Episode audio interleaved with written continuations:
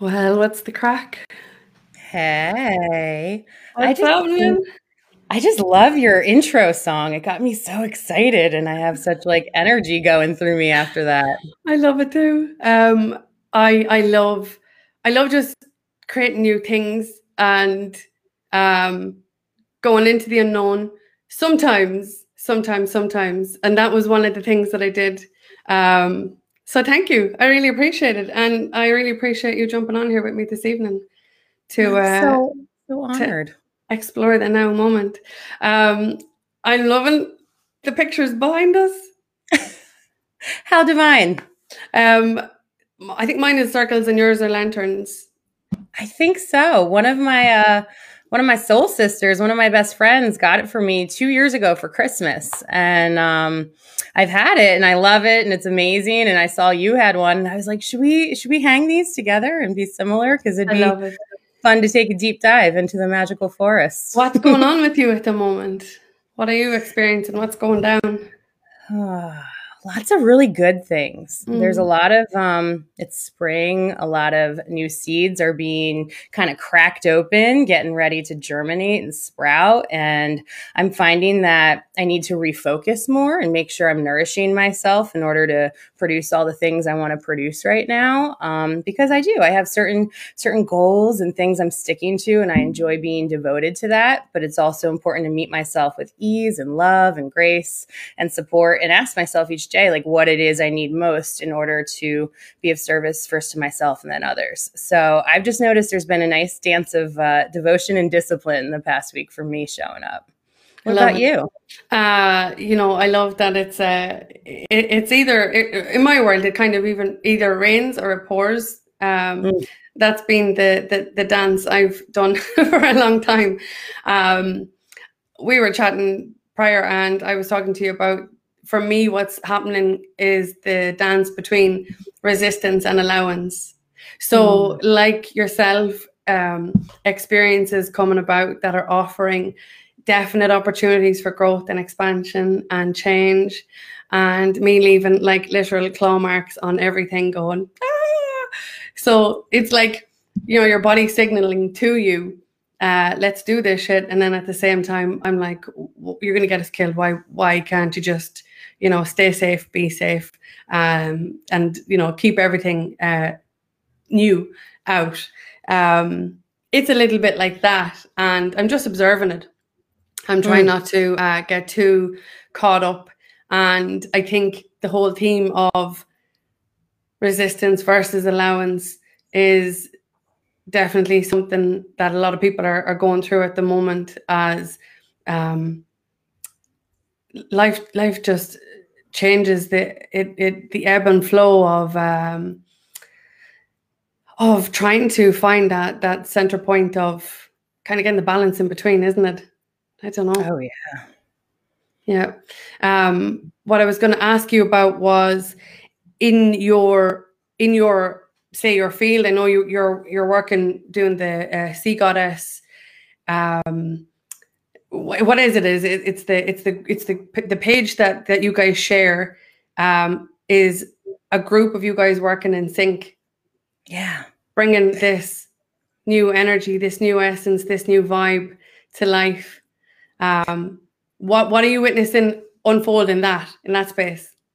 Well, it's pretty cool. So, yeah, I'm, I'm helping give birth to this new project called Sea Goddess Healing Arts. And for me, I've always, one of my happy places, no matter where I live in the world, has always been just imagining myself floating in, in the water and being held by the sea. And I grew up um, in Atlantic City, New Jersey, well, right outside of it. And um, I've always been going to the beach my whole life. And no matter where I've lived, it was always like my happy place. So life, as life does it, threw me back here um, a couple years ago, and a little over a year ago, I reconnected with a bunch of soul sisters um, in the same area as me, and all of us, none of us wanted to move back home, none of us wanted to end up back in Jersey at this time, but we all did, and we all slowly met through this yoga studio, um, actually a Reiki studio. Our friend, our beautiful friend Abra, um, through different moon circles and yoga classes and things, and started to become friends. And then the pandemic happened and it was wild and we were all able to talk to one another and support one another through it and grow like true authentic friendships and share fears or concerns and like everyone was hmm. just able to be seen and heard without judgment and we were very live and let live and whatever feels most in alignment for you is probably best for you right now. So shortly after I met them, I got woken up by a vision on my ceiling, um, basically of what kind of looks like our sea goddess logo now, mm. but it was like this big, beautiful woman coming out of the ocean, and it was like her her tail or her dress were waves, and it had a big, beautiful, um, like chokurei symbol through it for Reiki, and uh, I don't get a lot of visuals like that. Mm. I'm highly intuitive. I'm definitely psychic. I get some visions and whatnot, but for me to wake up and have like a major visual like that was big. So I'm like, all right, don't know what this means quite yet, but I honor it and thank you for showing it to me and I'm going to see what happens. And so slowly over the summer this whole group of like amazing women who are artists and healers and um, teachers and just visionaries of the new earth all gathered together and we realized that we wanted to create like a collective called sea goddess healing arts because we all met at the beach we all met because we've been on our own sovereign journeys healing mm-hmm. ourselves and finding our own divine feminine uh, and it's been absolutely amazing so we decided to um, establish the business back in like uh, January. And then right after that, we were offered an opportunity to host a um, festival because we had a vision of playing sound bowls in the uh, Atlantic City Lighthouse, which is like right here. And we went over and presented it. Uh, one of our business partners, Rachel, works there as a volunteer. She's a light keeper, and they just loved it. And now it's just turned into this really big, beautiful thing. So on May 1st, uh, in honor of Beltane and welcoming the light, we're going to have a, a beautiful festival called the Light and Sound Healing Festival. And it's going to be great. It's going to have yoga all day and workshops and food vendors and other vendors. And then the end of the day culminates with everyone kind of laying on their yoga mats outside. And then we're going to broadcast the sound bowls kind of throughout the city. And we're going to, um, and we're going to broadcast it online too so that anyone who wants to can join and i'm so excited and it's just been this really beautiful organic thing that i just feel so honored to be a part of and mm-hmm. I, i'm witnessing it and helping it to co-create as it happens so it's pretty cool yeah the magic happens in the co-collaborations isn't it I think it really, so. it really does because I think you know everybody's having their own individual personal journey right now, um, and whatever they're going through uh, individually is nearly like um, uh, mirrored with the people around us. I know definitely in my world at the moment, there's five people, um, and myself, and we're all in the same um, kind of space.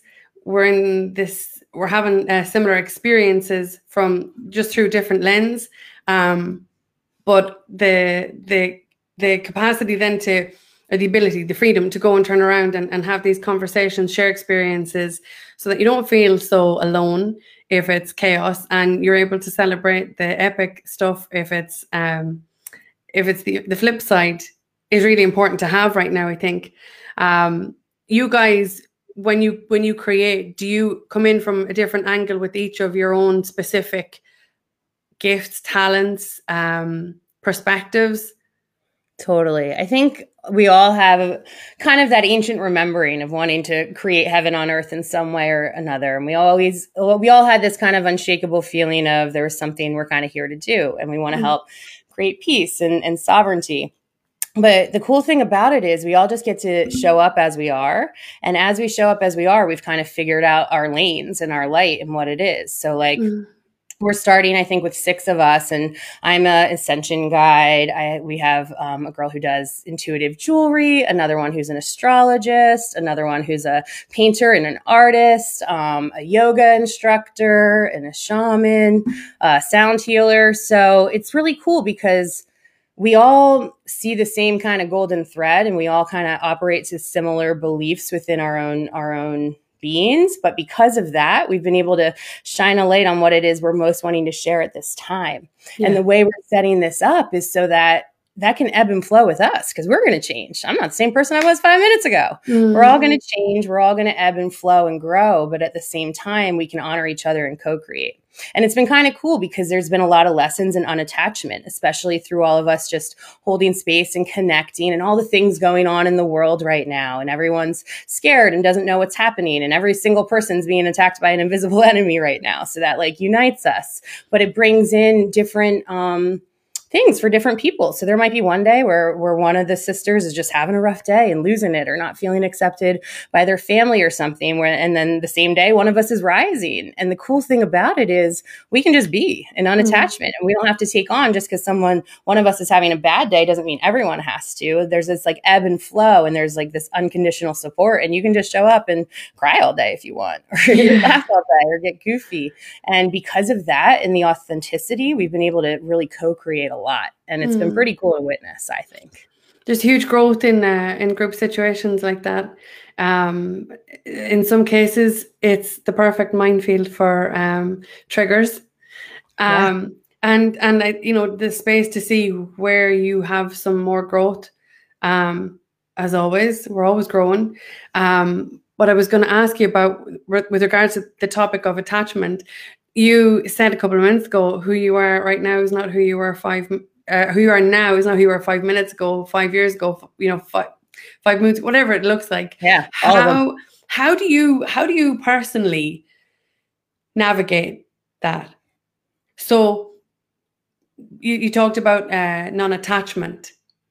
How, how do you navigate change and non-attachment? Because i know a lot of people struggle with yeah. both sides of that that's the big dance. That's the big work, I think, is starting to really get yourself present enough to do the work in real life moments. Like, yes, meditation and yoga and, and reading and things like that and self care time are important. But the biggest self care and co-creation and change in your own evolution is how you show up in each moment and in each interaction. And if you give yourself grace and forgiveness each time and then tell yourself you kind of want to do better, it helps a lot. So earlier you were talking about triggers. And so that's one of the best ways to hmm. start. And this is what I call like the upward spiritual journey, the path of ascension is doing these, these harder kind of things when you're triggered or you're in the moment for me, triggers are just opportunities to heal, whether mm. it's physical, spiritual, emotional, mental, anything, whatever it is, it's something saying, Hey, there's an imbalance here. Something's not in alignment. Now, is there such a thing as sacred rage? Like, yeah, if you're walking, I always use the example. If I'm walking down the street and I see someone kick a, kick a puppy, like I'm going to probably be angry and go say something because it's not okay. And it's in, it's not in alignment for, for most of us. Mm-hmm. Um, same thing when you get triggered it's always an opportunity to say okay is this an old wound? Is this something that I'm doing? Um, I'm repeating it because I'm letting it, you know, come back and tell me the same story and have that same effect. Is it coming up because I want it? I want to release it. I want to heal it. I want to see it and and send it off and let it go. Is it coming up because there's something that's violating my soul right now and my mm-hmm. path? And what is that? So for me, it's about practicing the pause and allowing myself to. Um, it really was the dance of, of switching over from reacting to responding. And mm. like once you can kind of take a breath each and every time, it almost feels like you kind of you step out of the matrix and it's like these womp womp moments where it slows down, time slows down just a little bit and you have an opportunity to respond. But for me, the biggest part of it was changing my mindfulness and telling myself, it's okay, Mandy, I forgive you for having a trigger or lashing out. Like, you know, you, you're going to, you know better now, you're going to do better. And I forgive you in this moment and not beating myself up and releasing the negative self talk and allowing myself grace and peace. So it's not an easy thing, but for me, it's all about like right here and practicing the pause and how I choose to let my energy um, interact and come out with the world and, yeah. and be honorable of that. And sometimes it's a split decision. Like if someone's kicking a puppy, I'm probably going to feel some rage and want to want to step in, you know? So it's about giving yourself just those moments to and permission to allow yourself to be fully present in who you are as a human, in what's happening with you, and then deciding what it is you want to do about it at that time. And like like you said before, just allowing it to happen makes all the difference, I feel. Yeah. Sometimes when you're in it, it's very difficult to uh, discern. Um, it's difficult to discern like if you're in the throes of something that has really riled you up, um, to remember to catch that that breath, to take that space, um, and to know the difference between what's sacred and what is what's the word I'd like to use here? Stagnant. Mm. The difference between what's sacred and what's stagnant, because there's a huge difference. Yeah. But we have years worth of conditioning um, that we that we invested into. So um, it's sometimes hard to discern which is which, especially like you said, if you've got old stories replaying. If you if you've been popped back into a scenario with an old person, an old situation, an old experience, and the opportunity for your growth is being reoffered again and again and again from all of these multiple angles, but like you know what's going on here behind us with the with the trees, um, the branches of them. Um, but we keep being offered opportunities for the growth. What I wanted to ask you about was um, the sacred anger that you mentioned. Sacred anger versus um, like a, a, a triggered response. How did you get to the place that you could really identify the difference? Because anger, I think, is is something that a lot of people don't touch to discuss, don't touch to um, explore, because we're hardwired again to believe that it's it's bad. It's naughty. Yeah, Can't do that. Shameful. yeah, shame. Yeah, infused That's by shame. We're we're deconditioning ourselves or you Mm. know trying to reprogram from a society that taught us to operate in a constant state of guilt shame criticism and fear all the time whether it was through schools or your country or your parents or your religion you know we are all kept bound via via those energies. So that's just it getting really aware of what the energies are coming through you. Feelings are just a thought in motion you know Mm. and a thought can be changed is what louise hay always says you know and energy is emotion. It's like it's moving all this stuff. So once you sit with yourself for a little while and this happens for me in everyday moments. I attribute i moved a lot as a kid. We moved pretty much like every three years or so. Um, i've worked a ton since i like was 14 in all kinds of different situations. So for me i feel like i've had a lot of opportunities to practice. Yeah. um, one of my most intense jobs was working with um, with men who were homeless for like 20 plus years and were just leasing up into their first apartments. And they have a lot of anger and rage and mm-hmm. different things that come out. So i had a lot of practice and a lot of training ground. And i feel like every single everyday moment is practice and training ground for that. You might wake up and have a have a crappy morning and a bad attitude but that doesn't mean you can't take a breath and reset and forgive yourself. I feel i feel like forgiveness is one of the biggest pieces to all this too. It was once i started not being as hard on myself. Once I started meeting myself with love and ease and grace and saying, you know what, like you're just doing the best that you can in this moment. Um, I'm someone who very much believes that like luck is is preparation meeting an opportunity. So if I just show up for myself each day and have have my own, you know, goals and if something happens and I miss my yoga because, you know, something came up, I don't beat myself up about it. I don't make myself feel like I'm off the path and I didn't get one of these exercises in. I'm like, "Oh, it's all good." And I flow mm. with it. And then I'll jump back in later on or I'll change my attitude during the day if I had a bad attitude. So it's not easy and you do it through practice and through mm. playing in the real life scenarios. And you know you're someone in your family calls you up and you know you answer the phone and you're like oh my god like i'm probably going to get triggered. Like so and so's calling. I know what they're going to talk to me about. I already know their opinion like that kind of thing. A lot of times will spiral before something even happens. But one of my favorite tools i used to call upon and i still do archangel michael all the time surround me in white and blue light and protect me. I always had a, a fear and an anxiety of getting attacked. I'd been attacked as a kid. I thought you know that PTSD stuck with me and I had to really heal it and take the time to do it. And I just remember like one year, probably like seven or eight years ago now, I was bartending and I'd have to like close down the bar at night and walk outside in the dark from um, the bar to my car. And I'd always be terrified every single night that someone was going to jump out and get me. And I'd have severe anxiety. So I had to like, every night I would like take a breath, ask Angel Archangel Michael to surround me in white and blue light and protect me and shield me.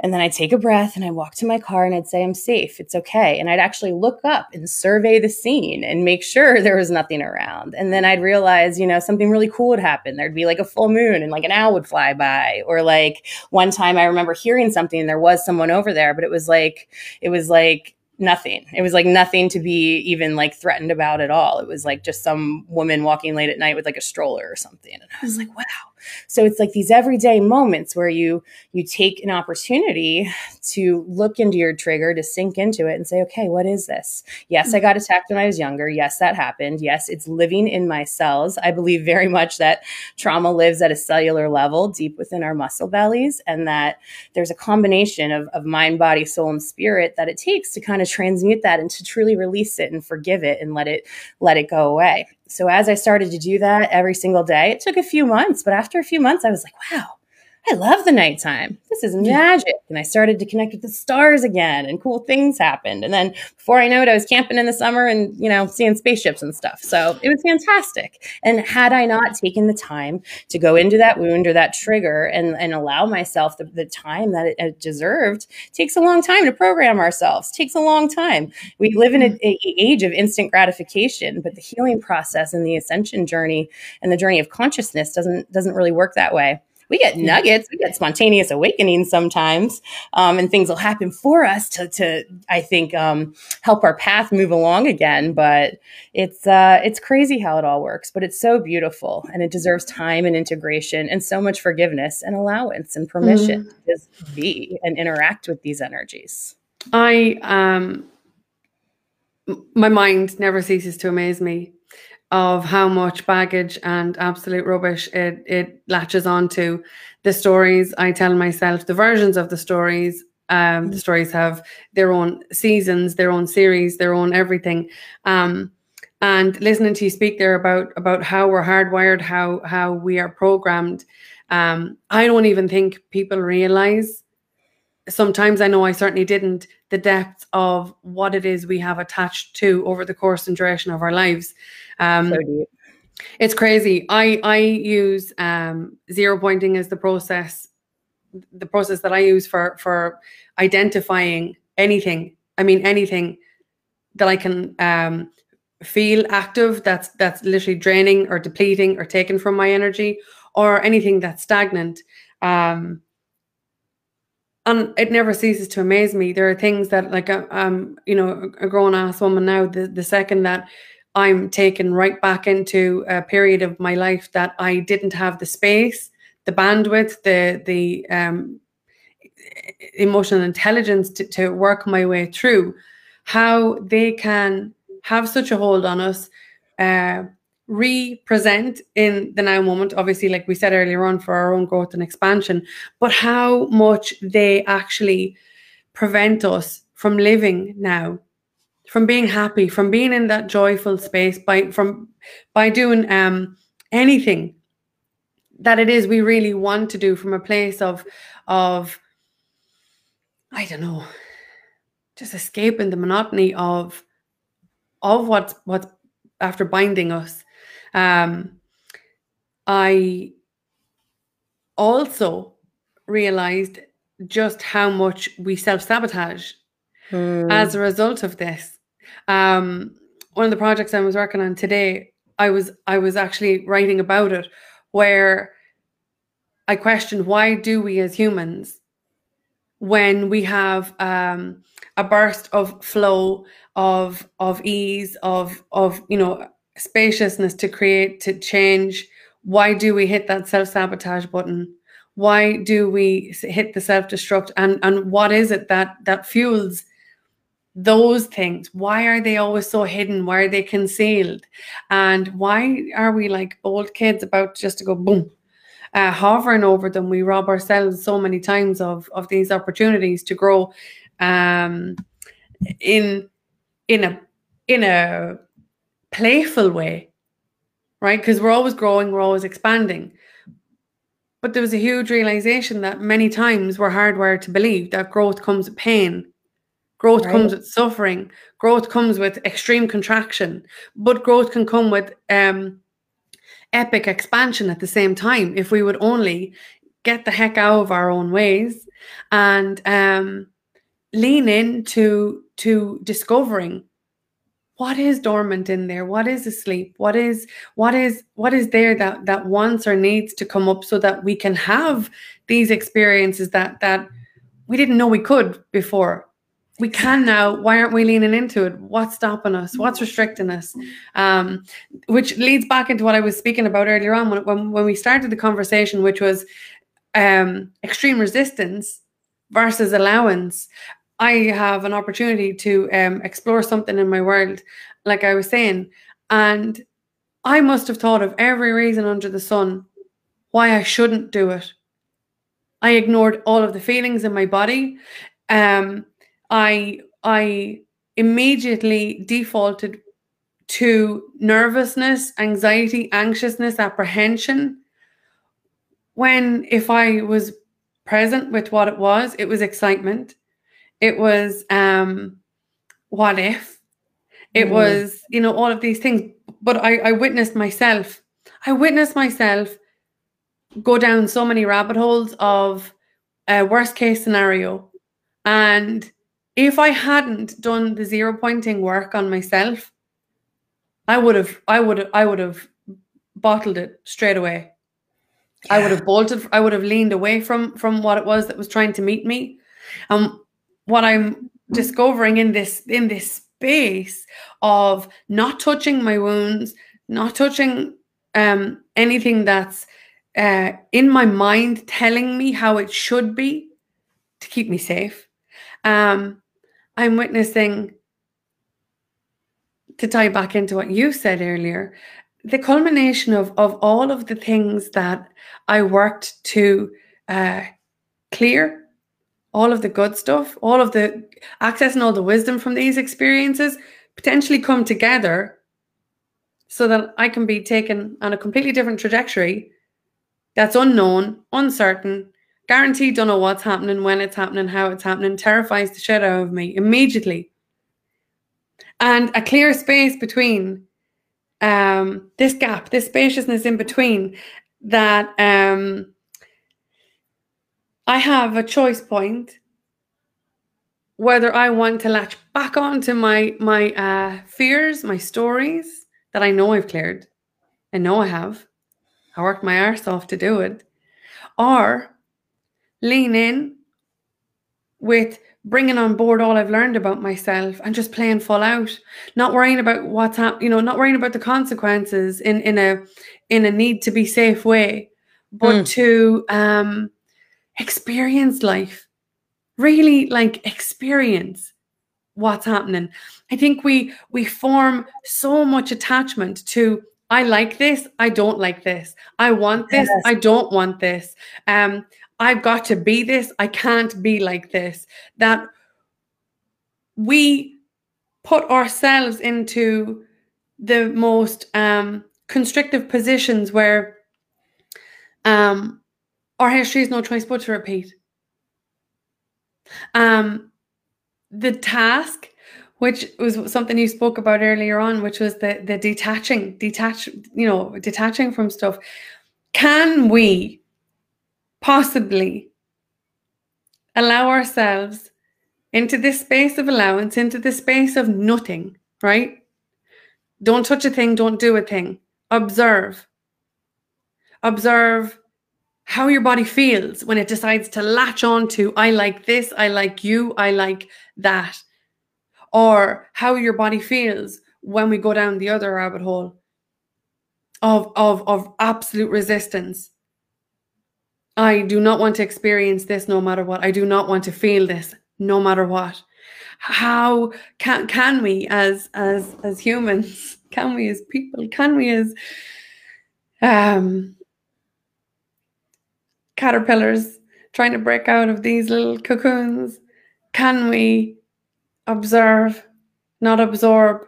Can we become the witness and not attach to anything that's what I'm trying to practice. Mm. That's what I'm consciously trying to practice at the moment. And I'm witnessing the chaos when I attach and the calm when I detach. It's not mm. always easy, like you said. It is a dance. It is whiplash sometimes. Yeah. I had an experience on like lying on the sofa the other day. Just uh, I was watching like Grey's Anatomy, right? I shared this in the group. I was watching Grey's Anatomy, and so I'm I'm plugged out from the world. I'm just watching an episode of this, Yeah. which I've seen before, right? And there was Okay. a, a scenario in it where one of the characters, his his father died, and I'm lying on the sofa, and all of a sudden, because I've created this space, waves, and I mean not even waves, tsunamis of grief literally hit me like a freight train. And in that moment, I miss my dad so much. Mm. Right now, he he passed away in 2011, and I know um I know the the the ride with grief is waves. You know, I realized, I realized it was the trippiest shit happening, right? Because I'm I'm I'm I'm on the sofa, I'm watching Grey's Anatomy. I'm missing my dad. I'm feeling all of these emotions in my body. I'm I honestly, Mandy, felt like my heart was going to smash out through my chest. I miss this man Yeah. so much, right? And it's not that I don't think about him often. I do, but this this just happened to just come in and just go, right? Yeah. I I was I was in my body experiencing it. I talked about something similar last week as well, but I was in my body experiencing this, experiencing in real time, in that now moment, what grief, how grief felt in my physical body. And it felt like that complete, constricted, squished, don't know how to explain it. And then my heart just wanted to smash out through my chest. I paid attention to how it, it affected my thoughts. What was I hmm. thinking at that time? At the same time, I was there going, shit, I never had this back then. Boom. I never had this. Because when it happened, I was so involved in in in in the situation. I was so involved with my despair, my my heartbreak, my loss, the loss of um the loss that my my family were going through. Um how I was going to function as as a human, a person, a mother, everything. I never had time to experience what I, I got that day. And so I was like, wow, just breathe. Okay, back in, back in with it. It was like I was pulled out of it, thrown back into it, back out of it. Okay, what are you after experiencing now? Okay, well, now I'm after experiencing, um, you know, the the story I told myself in my head that made me feel even worse. It's felt it's felt like a lifetime since I've spoken to my dad. I really miss him. And then in the same breath, this this I don't know. I get stuck for words sometimes.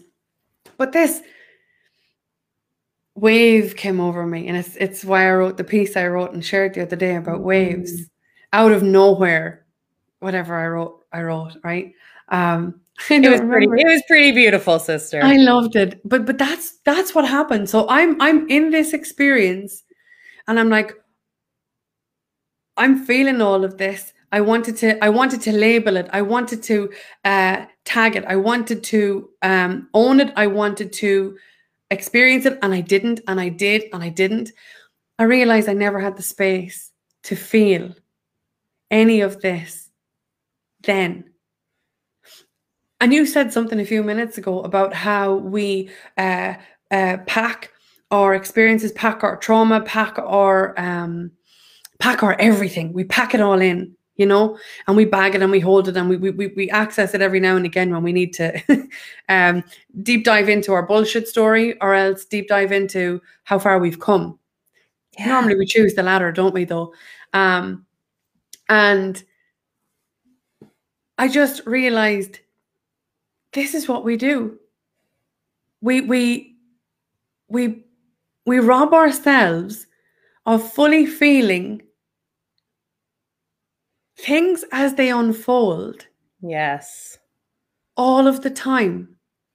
And then we wonder why five days, five weeks, five months, five years 50 years down the line, the second that we um, have a repeat experience, we're instantaneously accessing all of the baggage that we've securely packed away because it was too painful uh, then to feel because it was so overwhelming and so big that we just compartmentalized it and packed it away. And that's what I learned that day. That's what I ended up writing then the piece I wrote because I couldn't believe that out of nowhere, all of this just organically happened while I was watching while I was watching Grey's Anatomy. And that's what happened. That's so cool. I think it's so cool because you let yourself finally, you've been working so hard on this path of ascension. And I see this all the time. Most of the time, we couldn't process it in the moment because it wasn't safe to whether it was our belief system or conditioning, whoever we were around at the time, if we had to be a mom or or get back to work or this or that, wasn't safe enough for us to mm. unpack it. And so what'll happen is randomly little things will happen when we're finally in a safe space and our higher selves and angels are like, "Oh, sweet Melissa or Mandy, whoever it is at the time, like you're all chill and relaxed. Now's the time we can do a little little help, little surgery and let this come up and release mm. so that we can heal and we can finally let this this come up and be seen and be heard and be felt thoroughly in a really safe space. Sometimes it's like you got bullied as a kid and someone was really mean to you in like fourth grade and, you know, it, it shattered your heart that day, but you didn't get to process it or deal with it. So sometimes it'll come up just for healing. And we don't have mm-hmm. to go back to that day and be like, so and so wrote this in the bathroom about me and it was horrible. And like, we don't have to go back and relive it. We just got to let it happen. And I mm-hmm. loved how you explained how it felt like you were cracking open because a lot of times I feel like when we truly see our wounds and we allow ourselves to heal them and to release them, it does. It cracks us open into a whole nother level of expansion and a capacity to love ourselves first and foremost and see mm-hmm. the world through a different perspective. So even though that's an ugly experience and it's not fun to mm-hmm. go through, it's so rewarding. Um, to touch back what you said, feeling safe. Mm. I think that that's that's immense for everybody. I don't know when the last time, I don't know any time when I could confidently say I felt safe within my skin. I felt safe within my space. I felt safe to open my mouth, speak my truth, because I'm terrified about how it's going to be received, how you're going to process what I'm going to say. I don't want to upset you, but I don't want to keep people pleasing. Um, that's just one one avenue of it and there's so many um, safe to be vulnerably you minus shame minus your stories minus all of those things. And I, I i get i get snippets of it. I get I, I they're not it's not constant. It's uh, it's for sure not a constant thing. I know the second I'm about to put my, my foot forward to do anything new, that same feeling uh, rises up in me and asks me my, in my mind to retreat, go back, stand down, and be safe. When I know, like I was saying earlier on, this feeling in my heart goes, lean in, fall in, fall. Yeah. What's the worst? I learned a long happen? time ago. There's like often great reward on the other side of fear. So that's mm-hmm. something I reprogrammed myself. I was like, oh, if I start to feel fear, wait a minute. And you were asking, how do you know the difference? One mm-hmm. time I was watching, because it happens in our safe moments when we're doing nothing, chilling out. And I'm like doing some dishes and there's like Animal Planet or something on. And they show a scene of this antelope getting attacked by a, or like chased by a lion. And the antelope's like running and totally to probably get eaten, but somehow gets away. And um, they filmed the lion going one way and they filmed the antelope going the other way. And 10, I think they said it was like 12 minutes after the antelope started eating again. And I was like, healing my PTSD at the time. I'm like, how does this antelope just on it? That's when I learned like a little bit of unattachment. I was like, the antelope is so present and it was just grazing. It needed to meet its needs. It was hanging. All of a sudden it was under threat. It handled it. Its fight or flight went up because it felt it was out of, it was out of alignment. And that, that fight or flight, that adrenaline, that is there for us to know if there's stranger danger, if there is something coming. It has a very different feeling. And I'm not a mother in this lifetime yet, but my my mom's always telling me, "Oh, my mother's intuition is a very different feeling than like, you know, these things and whatnot." And so we have these intuitive things. And then there's a different energy when it's just fear coming up or anxiety. That felt very different to me than when I feel like I have actual impending doom or I'm going to be like under attack. So when I watched this scene with the antelope, I was like, wow, that antelope completely just had unattachment to what had happened and said, wow, all right, I'm grateful, I'm safe the lion was going to come and get me, but not anymore. I'm not under attack anymore. I can calm down, I can breathe, and I can go back to eating and back to my day and back to being present. Whereas if that happened to me, I'd be like, oh my God, this happened. And I got to go to therapy for eight years and all these things. And, um, because I was trained to think that, and you're trained often. That was part of the reason I did social work for a long time and I left because I felt like we weren't empowering people to move beyond their triggers. We were encouraging them to know they were triggered, to repeat their story, and then just to make everyone else comfortable with them around their triggers all the time. Or I get triggered, so we can't do this. And I think that there's there's a balance between that because it is really important to create a safe space for people and let them be seen and heard. But then it can get out of control if we're constantly, every single person is acting out of a state of fear and anxiety and guilt and shame all the time or something that comes up. So I really liked the idea of learning how to empower myself and others and how to, um, start to transmute some of these things and give myself the permission when the fear comes up to say, okay, what is this fear? Am I getting attacked right now? looking around, no, I'm safe. You know, it's okay. Um, am I, do I have a new opportunity coming in that could be really expansive for me? Yeah. And that makes me really nervous. And then the what ifs come in. What if I'm not good enough? What if I can't? What if this happens? And then it's like, okay, but what if something great happens? What if you lean into it and you're meant to be here? And just like everyone else, you stumble right through it. But if you do it with the best of your intentions, integrity and your intentions and a pure heart at that time, you can't go wrong.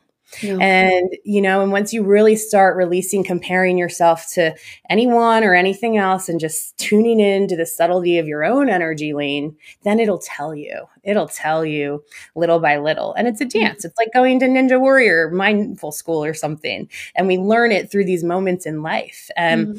Just like you were talking about, like, I just feel like you finally had an opportunity, and that's happened for me many times, where it was just safe enough to heal and to release some stuff that's no longer serving the next version of who we are in this now moment that we created. Mm-hmm.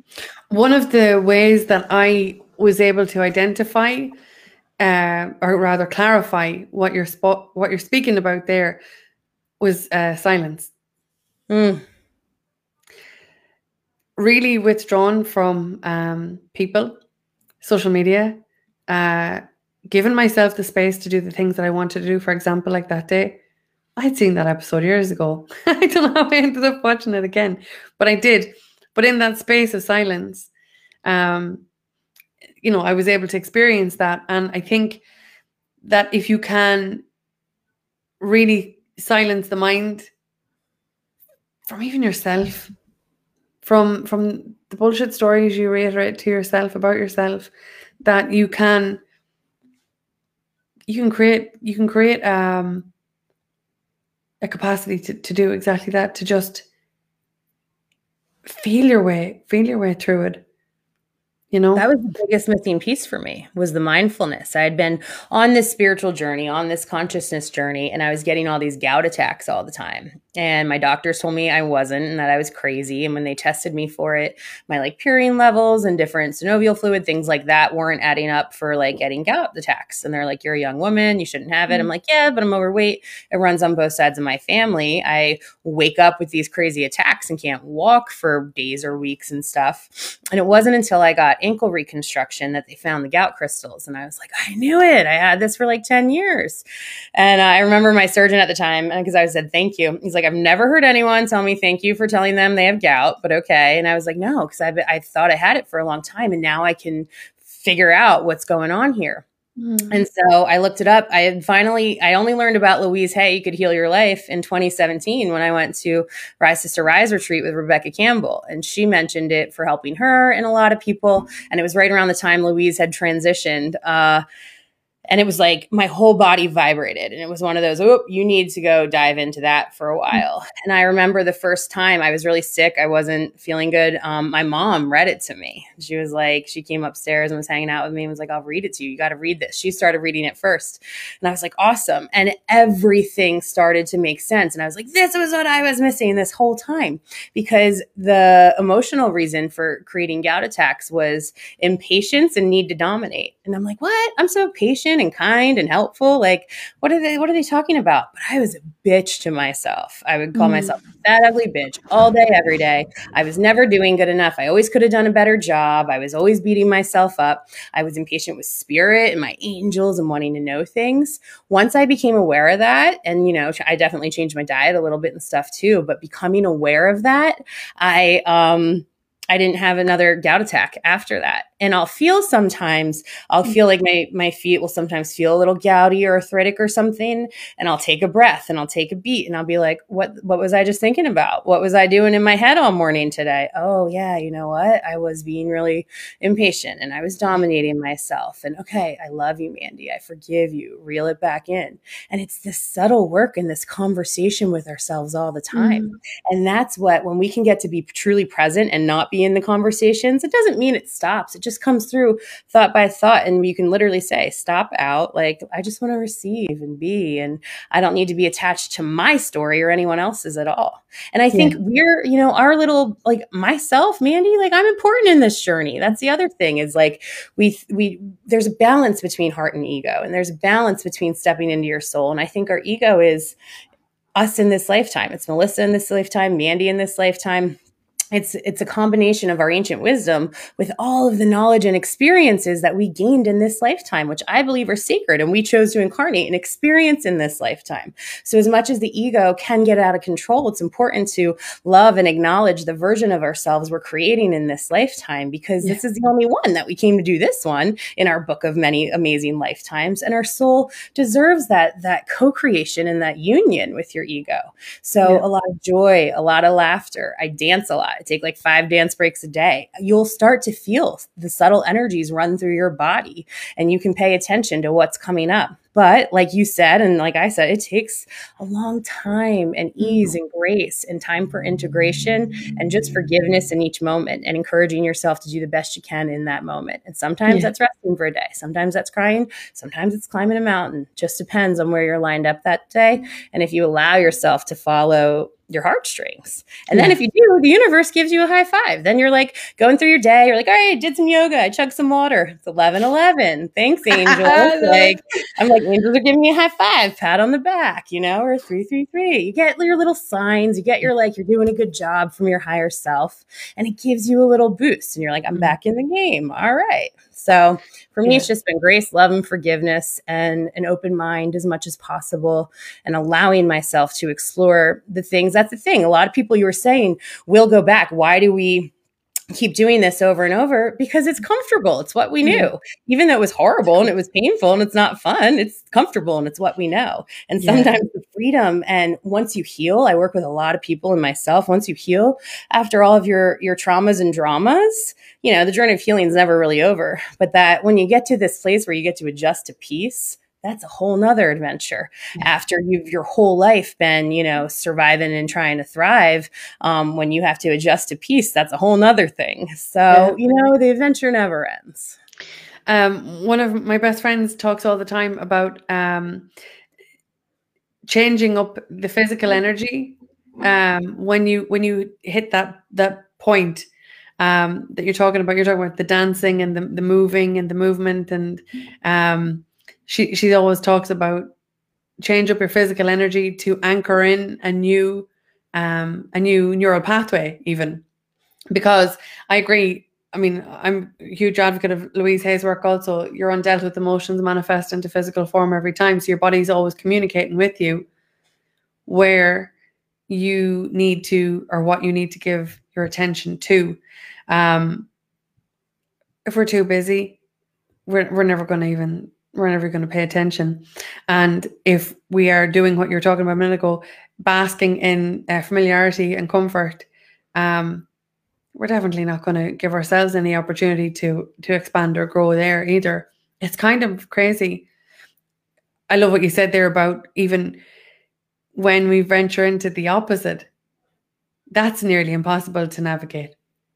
Oh, especially if you're a thriver and a survivor and someone who's mm. like, uh, I like Lee Harris always says a recovered empath, kind of like a recovered like Catholic or something like that. Someone who's had like serious conditionings for a long time, you know, because it's uh, like we are, we're empathic and it's such a mm. superpower, but we can let those feelings run wild and create stories and, and waste this amazing, potent life force that we have. And I mm. did it mm. all. I was there for sure. Super trauma, trauma queen, not understanding why mm. people didn't understand my sensitive emotions especially as a child. But now I realize those opportunities were coming up for me to use them and, and mm. transmute them and help to shift them into co-creation for what it is I want to want to create for myself and and this world as much as possible. But mm we didn't stand a chance. No one taught us that. In fact, no. you know, I feel very much we were taught the opposite of that for a reason to not connect with our higher selves and our our divine light from the time we're little beings, which I feel like yeah. we come in connected to. So you know, we didn't stand a chance. And that's why we need to meet ourselves with love and ease and grace. And no, there's a reason we're all getting these crazy downloads. There's a reason we all want to want to heal and know that this mm-hmm. rise and grind mentality we're doing is is distracting us and, and defeating us and not allowing us to come and procreate in this world. And all these yeah. systems that we created aren't serving us anymore. So every mm-hmm. single person is getting a little nudge about what that's about during this crazy time. And we have an opportunity to just keep showing up. And like I said, in my mind, it's like Ninja Warrior school every day. Like, what's going to happen today? Like, here we go. And sometimes, you know, like you do. You have to honor things, and firm boundaries or sacred anger will come up, mm-hmm. and that's mm-hmm. loud. That's the thing. We get into these things where, oh, it's egoic to not have a feeling. And it's like, no, we need to process our feelings and the emotion when they come up. Can we spin out of control? Can we spiral? Can we swing the pendulum too far? Absolutely. And when you do, it's about saying, coming back to yourself and saying, I let myself get pretty out of control there. Let me, like, you know, ease that in. And then the more we just show up with life, the more we, we have chances and we grow and we learn and we mature. Quick question: When you're in the experience of of what you know to be sacred anger, right? Uh, Nikki Hammett calls it divine wrath. I love Ooh, it. I like that. Right, divine wrath. Um, but when you're in the middle of, of of that experience, do you ever, uh, what's the word? Jump lanes from sacred anger to the stagnant one? Do they ever hmm. collide in the same conversation? And if they do, if they do, do you do you recognize it if it happens when it happens and go, oh shit? Interesting. I don't know about them colliding together. I'm trying to think. Did I tell you, Melissa and I like to chit chat a little bit. Did I tell you about the the fight I got into the other morning with a police detective? yeah, you did, but I'd love you to share it anyway. So I was eight in the morning. I get up. I take my dogs out most of the time between seven and eight. They go to the bathroom. I come back. I stretch. I do my gratitudes and I do like a morning meditation before I go and open my Facebook and deal with the world and all that. So you're laughing already. So I'm laying down and I'm doing my little meditation, and all of a sudden I hear this vicious dog fight outside my window. And I open the window, and there's a. I learned during the conversation he's a police detective but this man who is and you know what i'm just going to describe people because why not i don't even care he was he looked like I would say like a like a overweight Irish dude, probably like six whoa, feet. Whoa, what are yep. the Irish? We're yeah, bringing in the Irish in here. and um and like yeah, and he was just I don't know. He had a little bit of red. His he lost most of his hair, but just a tinge of like reddish and um and uh white in the back. So it made me think Irish at first, but I don't know. It's mostly just uh, the way I could see from far away. And then there was just a very tall, um, tall, skinny black man who was walking his dog, and his dog was off leash, but it had a service animal vest on.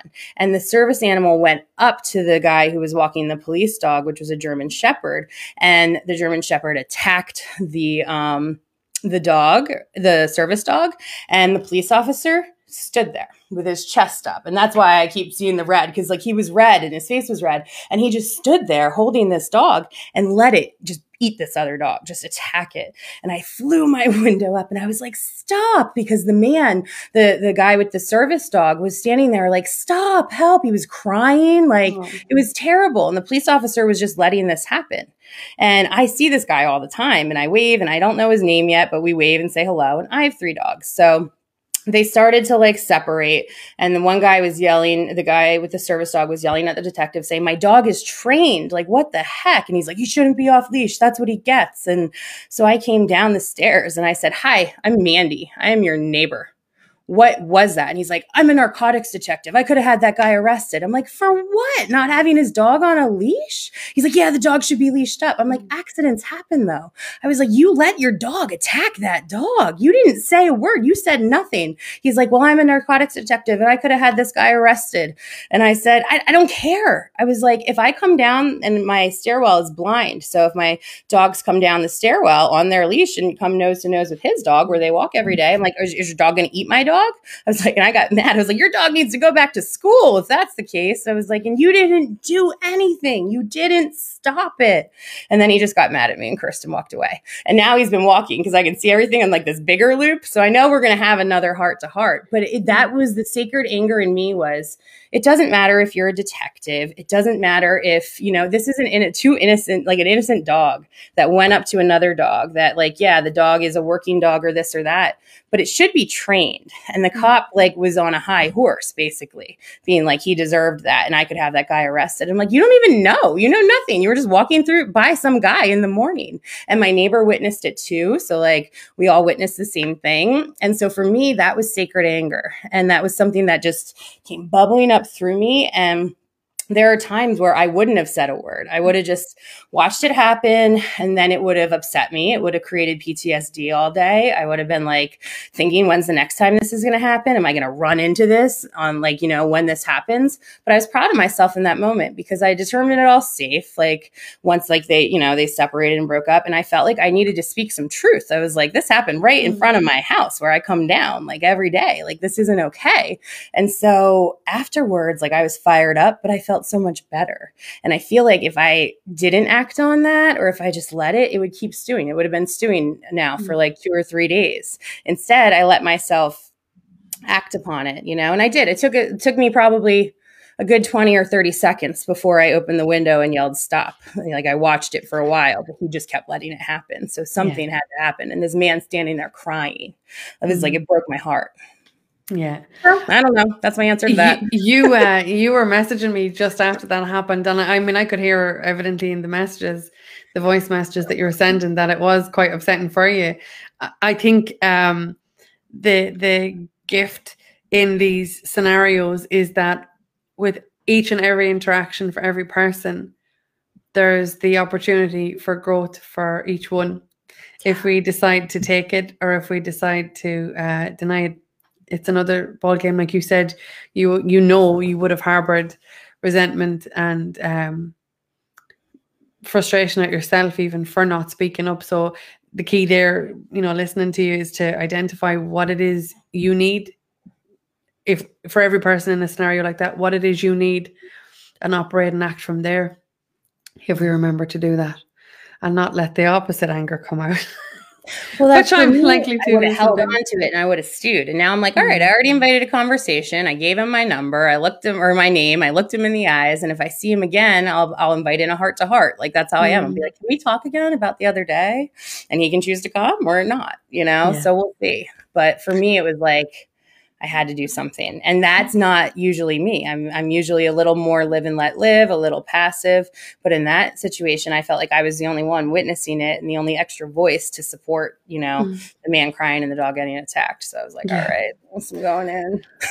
you, you, gotta, you gotta honor you, don't you? Whatever that looks like, honor you. Mm, me too. Well, listen, I really appreciate you jumping on here. I know you have some other plans hot on the heels of this conversation. So I just wanted to say thanks. And I just want to say thanks to everybody who jumped in and uh, made comments and joined us this evening. I really mm. appreciate it.